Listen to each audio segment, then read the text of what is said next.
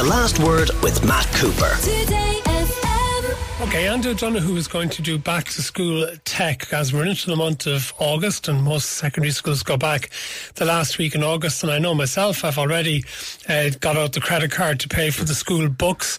At least I didn't need to get a new iPad. The one that my young fella has is still working after three years. But that, I think, for many secondary school students, Andy, is the major uh, out, uh, outlay, isn't it? And do all the schools insist that it has to be an iPad? They don't insist, Matt, no, um, which is good in some ways, but there are many schools who use iPads specifically.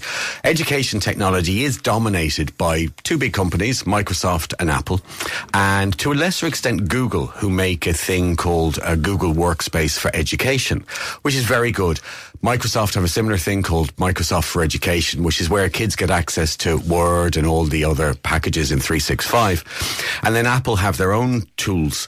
But uh, not all schools have to use iPads, but what happens is teachers who tend to be well trained and education can in, can be enhanced by technology, but teachers do need an amount of knowledge and an amount of training to successfully deliver on that. And if they want to work off particular apps, might those apps be exclusive to an iPad? Uh, and there is that consideration. And so you have schools that adopt, say, iPad learning. And there are a couple of exceptional schools who've done this. Swords Community College, Edmund Rice College, who've done tremendous job and I think will probably be well recognized for their implementation of iPad learning. But tablets are really good for school children rather than laptops. Now, people do use laptops in secondary school, but the thing about laptops and say a Chromebook, which are gr- great value computers, but you have a hinge, and just at that age, the opening and the closing and the banging and the rucksack and all of that, hinges tend to wear, and so iPads as a single unit, they they're they're robust. Put a good case on them, and they will do the kids for their entire um, curriculum. And they're also cheaper than most laptops, aren't they? They are cheaper, yeah, and I, it, it's funny. Apple right now there's a 10th generation iPad, but the one that's been sold to schools this year um, is the focus is on the ninth generation iPad. And take us through what's in a ninth generation iPad. Uh, so it's 419 euros, um, which is which is a good price. 10.2 inch screen and an Apple the Apple Bionic A13 chip. So it's not the top of the range chip, but it's ample. It's also Apple Pencil compatible, which is a lovely accessory if particularly if kids are creative and they need to do some drawing or illustrating. And then you've got an 8 megapixel camera, digital zoom, and it does 1080p video. But the genius of this, Matt, and the genius of companies like Apple and Microsoft is Apple have a program called School Manager, and that manages the content on the iPads and locks it down, essentially.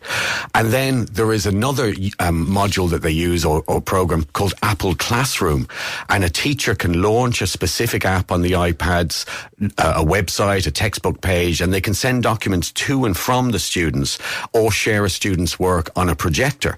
And then when the class is over, the teacher can see a summary of how students spent their time during the class. So it's very, very controlled environment. And that's why people have really adopted to the iPad in classrooms. But yet, does it also have YouTube and does it have access to other things that are non-educational, shall we say? And of course, of course, it can. Uh, but that's where you use your Apple, um, your um, the program, the uh, school manager, to uh, to manage the content, so you can prevent the kids essentially from getting distracted during the during the class. But what about at home then afterwards? And at home, that can be allowed. Yeah, and uh, which which is which is exactly what you want. Because if you're buying a really nice tablet like an iPad, perfect for streaming uh, and for gaming at home, and at four one nine there are discounts available for education. Usually the big tech companies provide discounts for third level, but they do provide discounts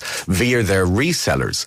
And the situation that I've seen is that generally what has happened over the last couple of years is you go to the app, the education reseller and they sell you the iPad and often arrange um, multiple payment or delayed payment. What about earlier generation refurbed iPads? Yeah, and they are available. And the first place I would look is if you Google um, Apple refurb, you'll arrive at the Apple store. I had a look today. There are iPads selling on the Apple, the Irish Apple store for 329 euros. There are also a couple of um, other companies um, that I've come across, Green IT and I think Back Market. I've never bought from them, so you have to be happy yourself, but you can get refurbished equipment. Okay. Um, you, should you get them insured? I know I sort of wondered have I wasted money on insuring my youngest son's iPad for the last three years, which has never had anything wrong with it? Yeah, no, I, I, I think insurance is not a bad idea. However, most of the major makers, including, say, Apple and um, Samsung and others, they have their own care program. And the key thing that you want to cover is a broken screen. Use an Apple, an Apple Pencil you mentioned. Are you really going to spend 149 euro on giving a teenager a pencil? Ha. Well, they are incredibly useful. They're useful for navigating on the screen, but they're also really good for taking notes and for annotating. And don't forget, you know, now because we have the um, the public the education textbooks from Edco and Folens, so kids can uh, annotate their notes uh, while they're in a class. So they are really useful. Bit of an indulgence, but worthwhile. Okay. What about alternatives to Apple? What about Microsoft and uh, the Surface? Surface, the Surface in Education is a really good program, and generally it's the Surface Pro 7 or um, the Surface Go. And Surface Pro 7 is expensive at 949, but it's a really powerful computer, and I suggest probably for older kids. But the Surface Go is a lower priced um, two in one, and so that's a laptop that you can turn into a tablet. And again, um, like I described, it can operate in that Microsoft for Education environment. You get your um, your 365 apps on it.